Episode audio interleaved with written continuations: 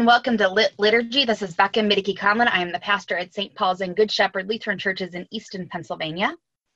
And this is Lydia Posselt, the pastor at Family of God Lutheran Church in Buckingham, Pennsylvania. And this is Lit Liturgy, your favorite creative worship podcast. Uh, we are always lit because we are always awesome, amazing, hopping the cat's pajamas, radical, and all that good stuff. And usually we're also the other kind which is being drunk or at least drinking. And uh, we haven't, I don't know why we haven't been drinking during these. It's late enough in the day, but it's we weird should. to drink in my closet too. So. Right, and I probably will go grab something after this. it, it is happy hour time. You just got back from a walk. I I uh, was out walking and doing other things, and normally right. festival of homiletics, uh, like going out for like happy hour and like that. But here we're instead we're here. Yep. So we have been doing these mini episodes of uh, recapping each day at the Festival of Homiletics, which we are attending online this year. Um, today, uh, first up was uh, is it Olu Brown as our preacher? Uh, he preached on Revelation 21 5 um, with the sermon title Imagine. Yeah, and he talked about um, he focused on the verse that is the new heaven and the new earth, and he talked a lot about how that is a vision that we should have for now, here and now, not just a new heaven and a new earth after we die, but like right now. Some some future someday. Um, yeah, he I really appreciate the sermon. I also appreciated uh, his use of whoever his um, editing person was was great because they had it. I mean, you could tell like he wasn't standing in a white background. They had it whatever he was standing in front of uh, made into a white background.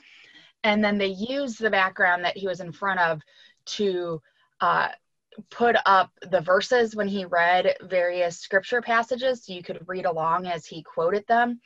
And then also occasionally did like imagine in a new heaven and a new earth now.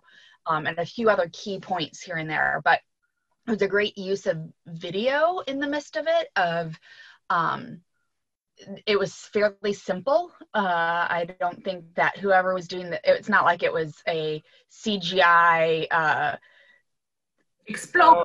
Uh, say that again. You completely. Explosions. Yes, it was not. yes, completely. It was not uh, a Marvel movie, uh, but it was. Yes. I'm just so, being distracting. Sorry. um. Yeah, and I really appreciate. Like, I don't think uh, like I, I, I felt fed, but I don't think it was. I mean, when we had Otis Moss the third yesterday, it's kind of hard to like, and Traci Blackmon the day before, it's hard to level up to that. But he was still a really good preacher, and I really enjoyed his sermon.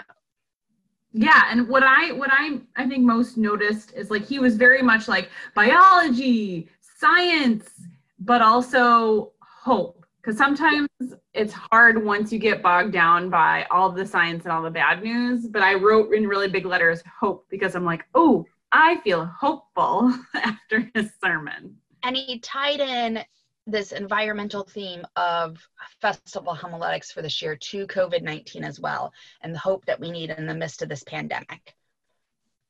So right. Our first lecture of the day was by uh, Karoline Lewis. Uh, her lecture was entitled Leading with Preaching How to Craft a Faithful Sermon. It was a full hour. Um, she had eight basic points of uh, how, what makes a faithful sermon. Did you ha- write those down? Because I did not get them all. I was having some um, internet. I took a picture. If you give me one second, because there was so much good ready. stuff um, a faithful sermon. And it, and first of all, she talked about how um, good sermon versus faithful sermon. Yes. And um, we are not called to be great preachers. We are called to be faithful preachers. Exactly. I really appreciated that. So the eight, I think there's eight. It's um, a faithful sermon is biblical, autobiographical, contextual, theological, intellectual, emotional, inspirational, and then the last one is sort of like the the preaching a faith what a faithful preaching life looks like. Yeah. Um i always love her talks. I think that they are very consolidated like and but also at the same point like so informational. Like you know it, was eight points. That's a whole lot to cover in an hour but at the same time it was all like the same. And she talked about how one of her points was that a sermon should be able to be summarized in a tweet. Your point should be and not not the new tweets but the 140 character tweet. The um, because if, yeah if you cannot summarize your sermon in 140 characters you have too many points happening. And so even in this talk that was an hour and had eight subpoints. The main point was we are called to be faithful preachers, and then here are ways to be faithful preachers. And to have faithful yeah. And and one of the things that that I appreciated as well is um, how how can we make our sermons like invitational in the sense of how do our sermons inspire people to keep reading the Bible? I was like, ooh, yeah. Yes. Um, all right. Uh, anything else on Karoline Oh, there's too many things, but we could go on for five hours, but we won't. Probably. and then we had a sermon by Anna Carter Florence uh, that she entitled her sermon "When We Can Breathe" by Ezekiel, uh, which was focused on Ezekiel 37 1 through 14. Oh my goodness, so great! Wow, it was amazing. Um, so this one's all you because I had internet oh. issues, oh. like had to restart the computer, like oh, all internet issues. So all on my end. Okay, and, I couldn't remember that was this one or Karoline Lewis. Um, well, it was it was Karoline Lewis. It started, but I could still get the point because it was a lecture. But like I completely missed the first half of Anna Carter Florence's sermon, and so I feel like when you miss the first half of a sermon, it's so much hard to figure out where people are going compared to a lecture.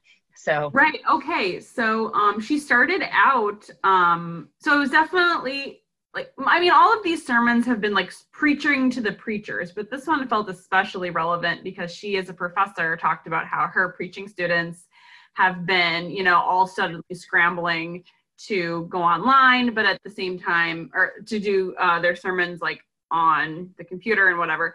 But yet she always is inspired by her students. So this was actually based, I don't know if you caught the part where like this is based on some insights she gleaned from one of her students and their sort of one-on-one reflection about how um, she talked a lot about how i mean this pandemic being sort of a portal moment and she got the portal imagery and i can't remember the name of the woman who wrote the article she got the imagery from somewhere and it was linked everywhere and now I don't remember what it was. It was an article from Financial Times from like April 3rd from a woman who um, is from India.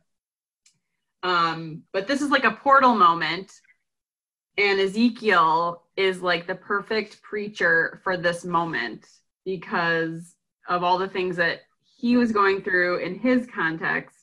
And then um, did you hear the part about she was talking about how God brought Ezekiel to the dry bones. And then um, the rhetorical question that God asks is Can these dry bones live? And Ezekiel gives the correct answer in that he doesn't give an answer. And we as preachers are not meant, I think my, one of my biggest takeaways is we as preachers are not meant to be the answer givers. Mm the question is a lament. God lives in that lament and sees the lament, and Ezekiel is able to hear it. And then she talked about like the three sermons that Ezekiel preached to the dry bones. That's when I start was able to get my internet figured out. Was okay, so, so now you're up to speed. so what did you hear in the second half? um, again, it's really hard because that was not in context. I just heard that here were these three sermons that Ezekiel gave, and I was like, okay. I mean, I I honestly was like, kind of like, oh, at this point, I'll just listen to it later. So I wasn't, I was a little checked out by then. I was like, I'll get some other stuff done around the house. Yeah, do it because a, a lot of people were like, there's so much going on here. It was sort of like preachception. So there was like multiple you could say there were multiple sermons going on inside this one sermon. I thought it wrapped together really well. Um, and, and she tied up all of the different ideas at the end, but having heard the whole thing at the end, I was, I felt very moved. And a lot of people were saying and reflecting about how um, this sermon embodies what Karoline Lewis was just talking about, which was really nice that you had those back to back. Yeah. Uh, so our last uh, speaker of the day was my highlight of the day. It was Stacey Abrams who gave a lecture on stewardship, service, and redemption, called to be God's God minister, God's ministers. Um, and this is the Stacey Abrams who should be governor of uh, Georgia right now, if all the votes were counted correctly. Um, and uh, and I was blown away. I did not know uh, her background at all. Um, I've only seen her as a political activist and did not really know her religious background. So she is a double PK. Both of her parents are United Meth- elders in the United Methodist Church, but it sounds like they went to seminary when she was a little bit older, like at least elementary age, if not high school or older. Um, and but she started with after she gave thanks for being there like literally within the first like 30 seconds she mentioned like 12 different places of scripture in which environmental justice are mentioned. I mean, like, this woman knows her Bible. Holy crap, she knows her Bible. And then she uh, weaved in the Bible telling with her growing up in Mississippi and being around her grandparents and her great grandma and how they knew every animal that was near them. They, I, her great grandparents, her grandparents were sharecroppers, and so they knew everything that grew around there, both that that they planted and that that grew wild. They knew all the animals. Nothing was taken from the earth unless it was for food. Um, all of the animals. You didn't just kill for sport, you killed for consumption um, and all of it. Um, and how her grandmother, her great grandmother, was the first environmentalist that she knew, but she didn't know, uh, though her great grandmother never used the word probably environment, much less environmentalist. And it wasn't until she was in college, and I did not know this about Stacey Abrams either, is she was in college and did uh, as an environmental science major, I assume. Her intern? She like interned, I can't remember where. She interned at the EPA. Ah. Both the summers before and after her senior year of college. And she her um and then her senior capstone thesis was on environmental justice and racism. Um, like holy cow. Yes, and I did not yes and i did not know any of this about her and that was just amazing and she weaved in the story so well of talking about um, how environmental justice affects the poor, like environmental impacts will affect the poor the most, and um, how now I can't completely my words are blanking on how, because hers were so amazing. And it was almost overload because somebody mentioned in one of the uh, facebook groups about how like if we were actually there live and could have then had pauses for like applause and for like uh-huh and people head nodding and amens like it would have paced slower so you would have had time to sink it all in more. But because she was talking to a video camera it was much more like flood walls coming yeah, at you. it was so much because it was it was like it was like a call to action and it was preaching and it was a talk and there was testimony. Like yes. I mean, she talked about her her family, but then she also shared that really powerful story about going to see her parents. What was it after a tornado or after some? Uh, it, was, it was after Hurricane Katrina. Oh, okay, yeah, it was after yeah, that. Her her parents' roof was leaking, but yet like they got there and then like immediately left to go help people who were in more need yes. her parents and like the just the spirit of giving and it was just like dang! Yes. And how even though there was holes in her parents roof and the the bed had been moved in order to keep from getting dripped on and there was black mold and everything smelled of damp they still went next door to the church and were organizing all these goods that had been donated from across the country and the world in order to help people who were worse off than them and yeah no and then she she ended with this prayer and this is probably not word for word but it's what someone typed up and put in one of the um one of the blessings. But again, she, it was so overwhelming that the person typed as fast as they could. And this is pretty much what she said. And it just blows me a mind. And again, how well she was able to integrate her biblical knowledge with her environmental justice and her political activism was amazing. So this is pretty much the prayer. Dear Lord, we meet you today in this space, separated by distance, but joined by our faith. And we meet you in our hearts where we each believe in your power and your mercy. On this day, we come to you as your daughter Ruth did, and we repeat her pledge entreat us not to leave thee, nor to return from, from following after thee. Whither thou goest, so shall we go. Your people shall be our people, our, O Lord our God. Mold us, Lord, as you did your disciples before us, to be righteous as Peter, to be as wise as Solomon, to be as faithful as Mary Magdalene. Call on us to be your ministers in stewardship and service and in redemption. Gird our souls to the battle of to battle the demons of uncertainty and timidity, of complacency and apathy. Engage our minds in the troubles of the world, worry us until we have no other place than serving these your children and protecting protecting this earth.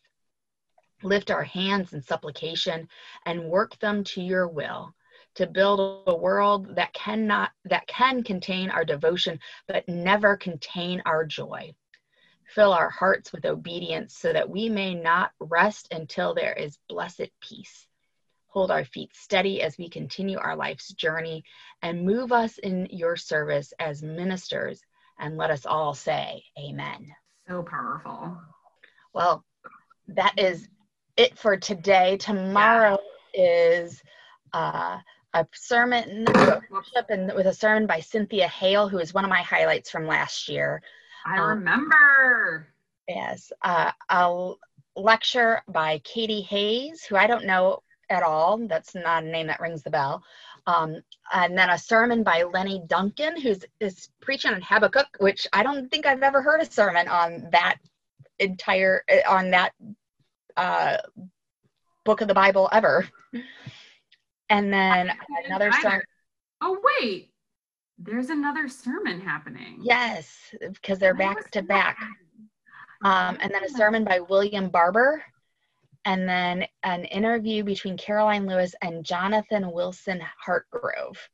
So he he's written he's written things and I know I've read things by him and I can't say what I read by him, but I it's a familiar name. Like he's he's really involved in like social justice stuff. So yeah.